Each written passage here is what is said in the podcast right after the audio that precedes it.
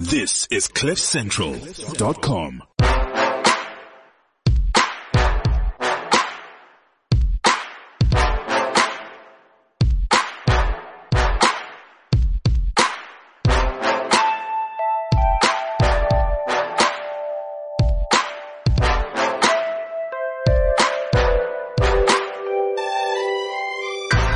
Welcome to the Renegade Report. I'm Jonathan. and Ramon is present. And this, friends, is a supplementary podcast. Yeah, so if you uh, listen to the Frans Cronje conversation, which will be released just before this podcast, uh, this uh, speech, which Franz has been giving around the country, has uh, gotten a lot of attention uh, and support. Is the speech? And we felt that it was important that more people listen to it. If you can't attend one of his talks or conferences, this is the speech that is uh, extremely important and shows why the IR is such an important force in the South African political landscape. Right. So without further ado, go for it, Frans. Thank you very much to both of you. The title of this talk is In the Face of the Evidence. Will South Africa survive as a constitutional democracy? Many years ago, something that had a great influence on me, I spoke on the same stage as a prominent Zimbabwean farmer who wept as he spoke of how he regretted that when they came to him, he did not tell his fellow countrymen what he feared the evidence clearly to show about the trajectory of that country, but told them instead, in the face of the evidence, what he knew they wanted to hear, that it would all be all right. His great regret was had they known what was coming, they might have averted disaster.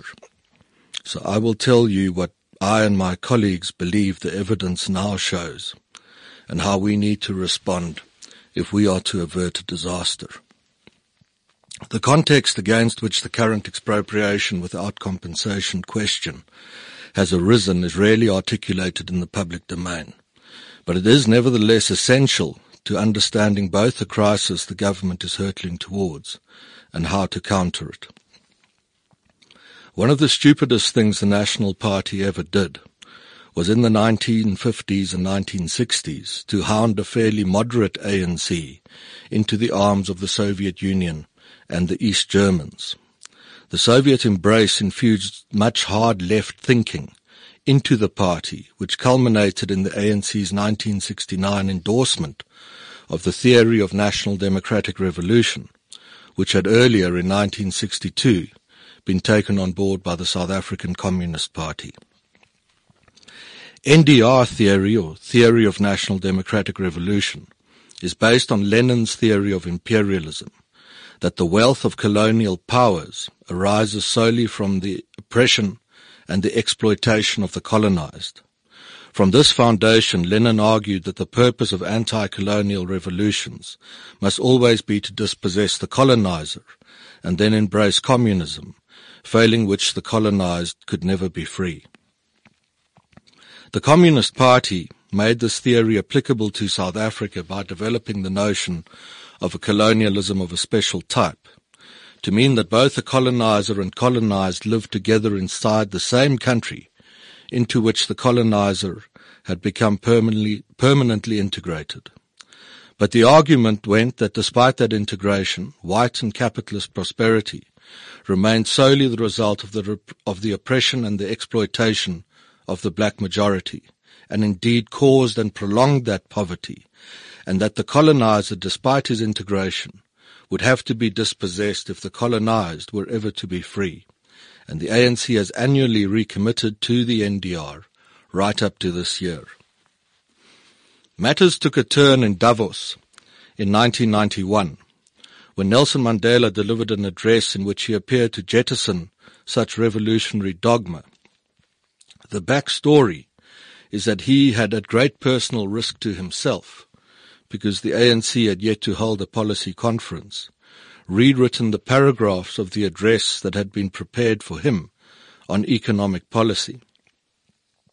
He emerged from Davos and the encouragement he received on the back of that address and an engagement he'd had with the Chinese to tell his party that Afro-socialist experiments had failed across the subcontinent and that South Africa would pursue a more pragmatic path. He also lent his gravitas to his de facto Prime Minister Thabo Mbeki, who was then able to drive the growth, employment and redistribution or GEAR policy. And this policy was for most intents and purposes, despite its internal contradictions, mostly common sense that respected property rights, the primacy of the private sector, and the importance of a market economy. During the Mbeki years, the pragmatism of GEAR coupled with a measure of very good fortune, saw a budget deficit that had been inherited by the ANC in 1994 at levels of around negative 5% transform into a surplus 13 years later, a remarkable achievement for an emerging market. The debt to GDP ratio was halved, and the economic growth rate that had been catastrophic in the 1980s in 1990, South Africa was on a per capita GDP basis 20% poorer than it had been in 1980. And Mbeki saw that economic growth picture reverse. The growth rate would average 3% between 94 and 2003. And between 2004 and 2007, the economy would maintain a growth rate of 5% of GDP.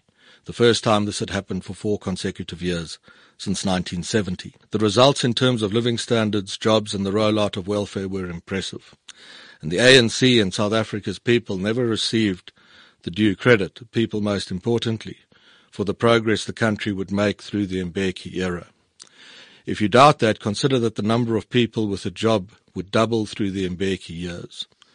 For every shack newly erected in that era, 10 formal houses were being built in the, con- uh, in the country.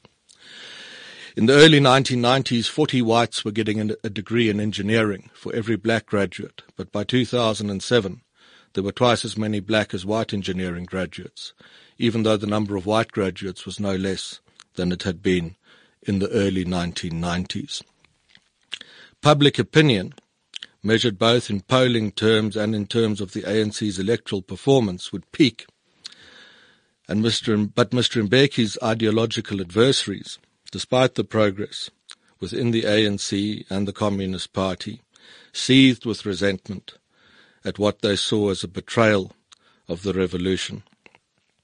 As Mr. Mandela's influence faded, Mr. Mbeki would go on to make two unrelated strategic mistakes that would later intersect to bring us exactly to the crisis point that we face today. The first of these was to send the charismatic but deeply flawed Jacob Zuma to wrest from Buthelezi and Natal the Zulu nationalist Inkatha vote, something that Mr. Mandela had failed to achieve, and something that Mr. Mbeki could obviously not achieve.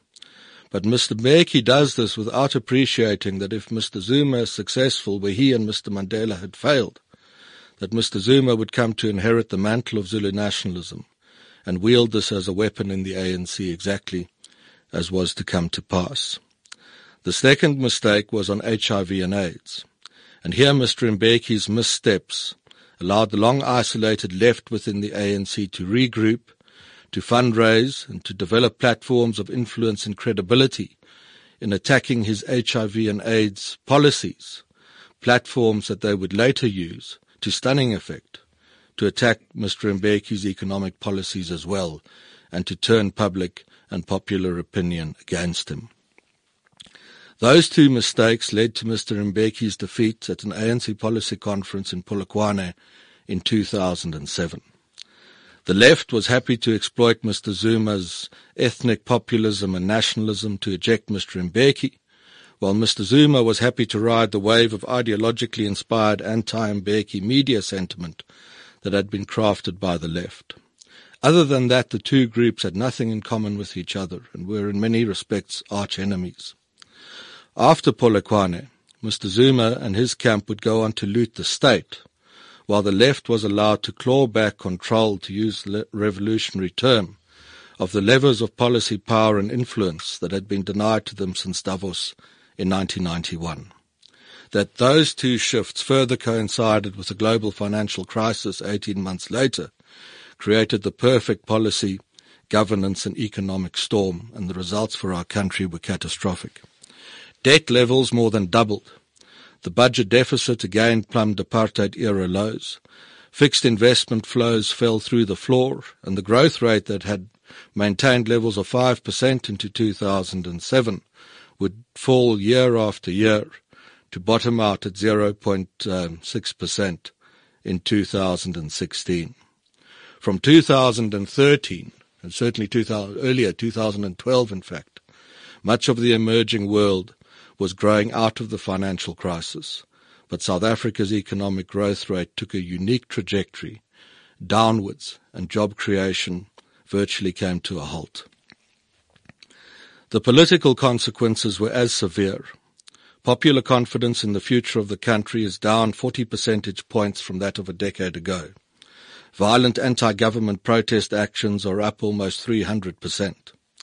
And these and other trends generated for ANC leaders the once unthinkable proposition that the party might surrender its control of the country and that it might do so as early as 2019.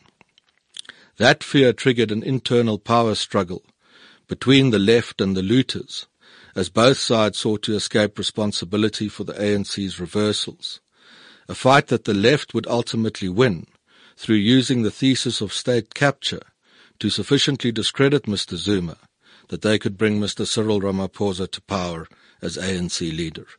However, this was by the narrowest of margins, 179 votes out of 4,700 delegates. And while state capture had undoubtedly done extraordinary damage to our country, it was only part of the problem, and in our judgment, not the leading part. The real, the deeper, and the broadly unacknowledged source of the crisis we confront today, particularly after 2013, as South Africa's growth trajectory departed from that of the rest of the world, is that after Polokwane, the 2007 conference, the ANC turned its back on Mandela's 1991 ideological reformation and allowed the cabinet again to champion hard left statist policies from the cancellation of bilateral investment treaties to mad new immigration rules, the national health insurance scheme, higher minimum wages, the draft mining charter, to mention just a few, that vilified a market economy, property rights and racial minorities as obstacles to social and economic progress and obstacles to the liberation of black South Africans, while fending off critical scrutiny of those policies by appealing to base racial nationalist sentiment around questions of transformation and empowerment. And the manner in which that sentiment was unquestioningly taken on board in the media, in much of civil society, in the political opposition, and in the business community was the single greatest success of NDR strategists and is directly responsible, as much as anything else, for the crisis the country today confronts. Today, those same ideologues that engineered the crisis are still in the cabinet, they are still pressing ahead with the National Health Insurance Scheme, which is essentially expropriation without compensation for the private healthcare industry, a mining charter that contains provisions that amount to expropriation without compensation of mining investment, all the while turning the screws on ever more onerous racial empowerment dictates. What the agriculture sector is experiencing now is therefore not unique. An expropriation without compensation has and will continue to spread its tentacles to wherever there is wealth to be extracted or colonial relics to be destroyed. Nor, as some analysts continue to suggest, does the present threat to property rights owe its origins to the ANC policy conference last December, and can it be regarded simply as a short-term political stratagem that will be abandoned as soon as the next election has passed. There is a clear pattern of policy that predates that conference and that continues unabated today. To trace that pattern and its more recent origins, I take you back to at least 2007 and the attack on the willing buyer, willing seller policy that was so fervent at the ANC conference in Polokwane, and that would later inform the content of the draft expropriation bill of 2008, which contained within it provisions that amounted to EWC. That in turn informed the dropping of the proactive land acquisition strategy 18 months later, the policy of the Mbeki era, the PLAS, the acquisition strategy, whereby the state would purchase commercial farms and make them available to black commercial farmers who would have title to those properties. A year later, after the PLAS strategy is cancelled, we see the drafting of the agricultural green paper, which forewarned of every risk from land ceilings to EWC, and all of which would be drafted into policy and legislation within the next six years.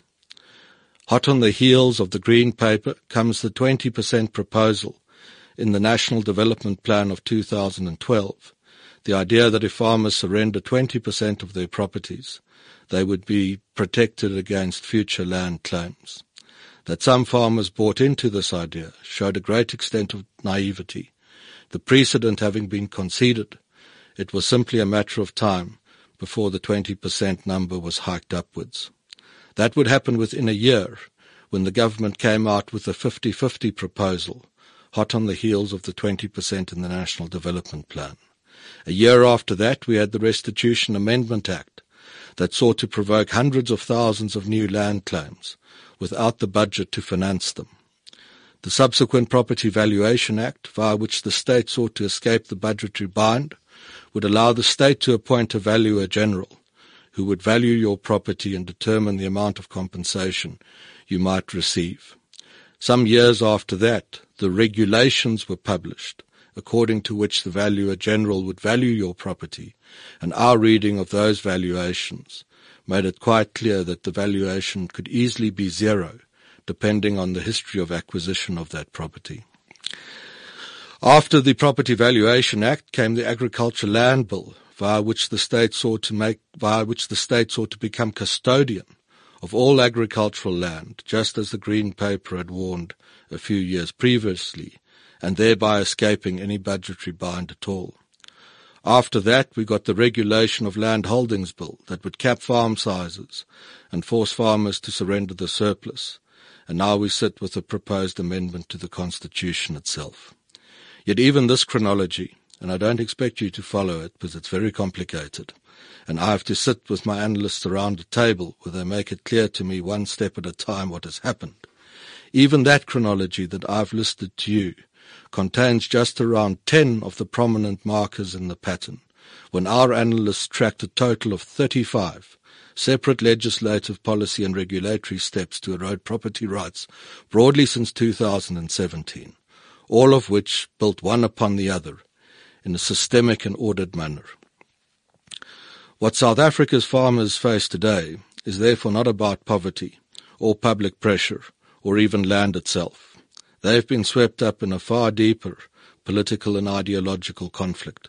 The battle of ideas over whether South Africa will survive as a free, modern and open society or whether it will sink into a socialist and later communist morass of poverty, oppression and state control. It is no exaggeration to say that what we face today is a battle for the very survival of the Judeo-Christian ethic in southern Africa.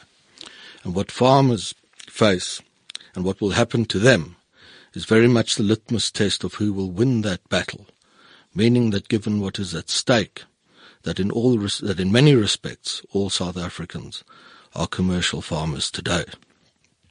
For the time being, however, farmers will remain very much on the sharp end of that battle, given the extent to which a decade of virtually unchallenged hate-filled, racist rhetoric and propaganda and falsehood has been directed against them and what they represent, that they stole the land, that they abused their workers, that they refused to work towards a better South Africa. Have no doubt that the propaganda was intentional to so stigmatize farmers that no one would dare to come to their defense when the government inevitably turned on them and used their case to erode property rights not just with respect to land, but across the economy. It was a terrible mistake, therefore, for the agricultural industry not to challenge the propaganda, just as it was a terrible mistake to dismiss the post-2007 policy pattern and the ideology that underpinned it. All were parallel and related processes designed to checkmate the industry into negotiating the terms of its own demise within frames of reference set by its ideological opponents, a process from which you can draw a direct line to Mr. Ramaphosa's announcements last week. As you break down the myths and the falsehoods, you realize that EWC is not about land at all, but about four other things. It is first an incompetent attempt to outmaneuver the EFF on land, but that has backfired spectacularly, with the EWC issue creating new and previously undreamed of political platforms for the EFF, such as their virtual chairing of the public land hearings, although we have ever more reason to believe that the two parties are working hand in glove towards their later reunification. The second is an attempt to extend as a general principle of law the idea of a regulatory or custodial taking, and thereby eroding property rights generally, something that can succeed minus a constitutional amendment. Land is just the thin end of the wedge, as the current NHI policy proposal reveals. The third is to try and unite the tripartite alliance. Unity is a greater policy priority for the ANC than reform, and to unite a political movement you need an enemy.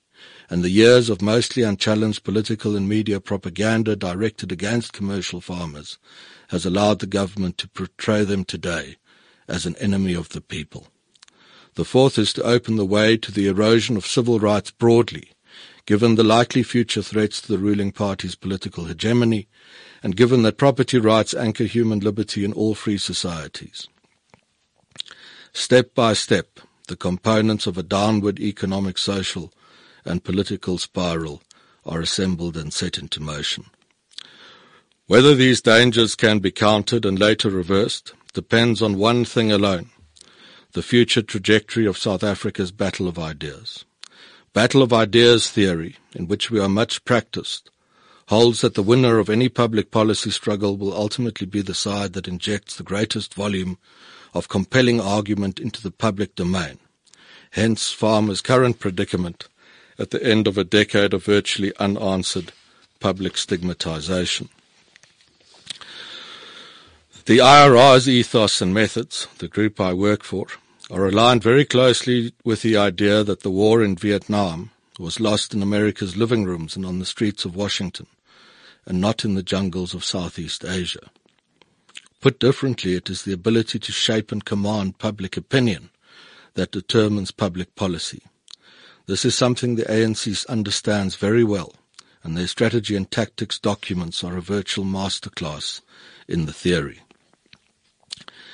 It is quite pointless in our experience of many decades to believe that your salvation rests in the courts or other forms of civil action or that you will be able to convince a politician to change his or her mind if the political leadership of the country cannot at the same time be convinced that the balance of power in public opinion is turned against them. And I am ever more certain as one of the great veterans of these battles put it to me in my office recently, that the ANC will not change its mind on this issue. It has gone too far down that road now. But it may change its perception of the balance of forces in public opinion, and only then may it pull back. Public opinion is the most powerful policy asset there is. As long as that opinion continues to be driven in favor of statist economic interventions, South Africans have ever diminishing odds of securing their future of living in a free and open society. The agricultural industry and business in general, I'm afraid, remains virtually absent from the battle for public opinion, while the political opposition is close to useless and organized business remains so enraptured with the new administration that they cannot see where the country is being led. All that is left is you, the individual, and whether you will get into this fight, because if you do, then the tide may just turn. But before you do that, you need to make a decision. A decision that you're not going to sit back and put up with the abuse, the insults, the racism, the vilification and the threats.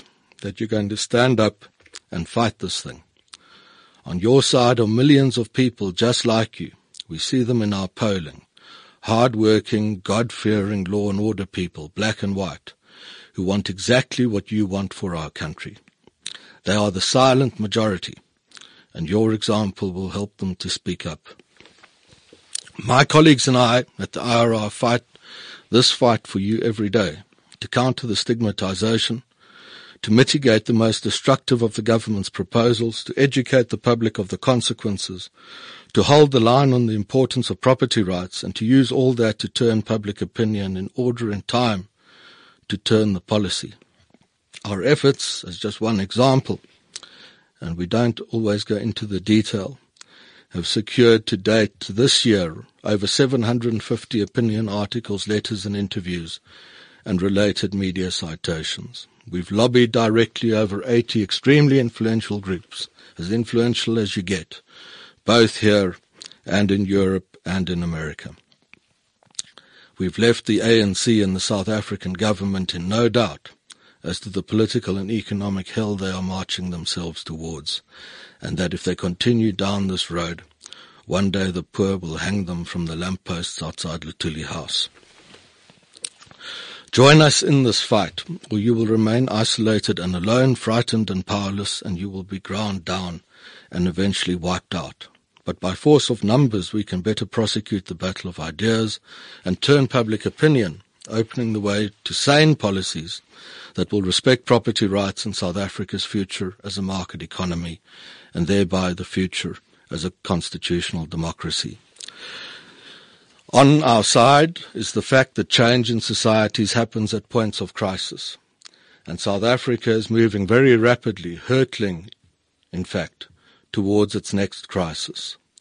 And the direction of the change that comes in a society will usually follow that of the group that had the greatest influence on public opinion at the time of the crisis. Crisis is not far away. The government is hurtling towards it. And South Africa will be in near catastrophic social, economic and political peril within a few short years. With your support, we increase the odds and the probability that when South Africa hits that next major crisis, the ideas we have articulated will define the policies that are adopted in the era that follows the crisis. I cannot guarantee you that we will win, because it is late in the day and now more apparent than ever that those who, against our repeated advice and in the face of the evidence, assured you that there was nothing to fear have been wrong all along. But I can tell you that we will fight this thing as hard as we can until there is nothing left so that we know we did all we could. And you must fight now too, so that you will also know that, that you did not walk away quietly into the night, but I can guarantee you that if you do not fight this thing, this is a battle that you are going to lose.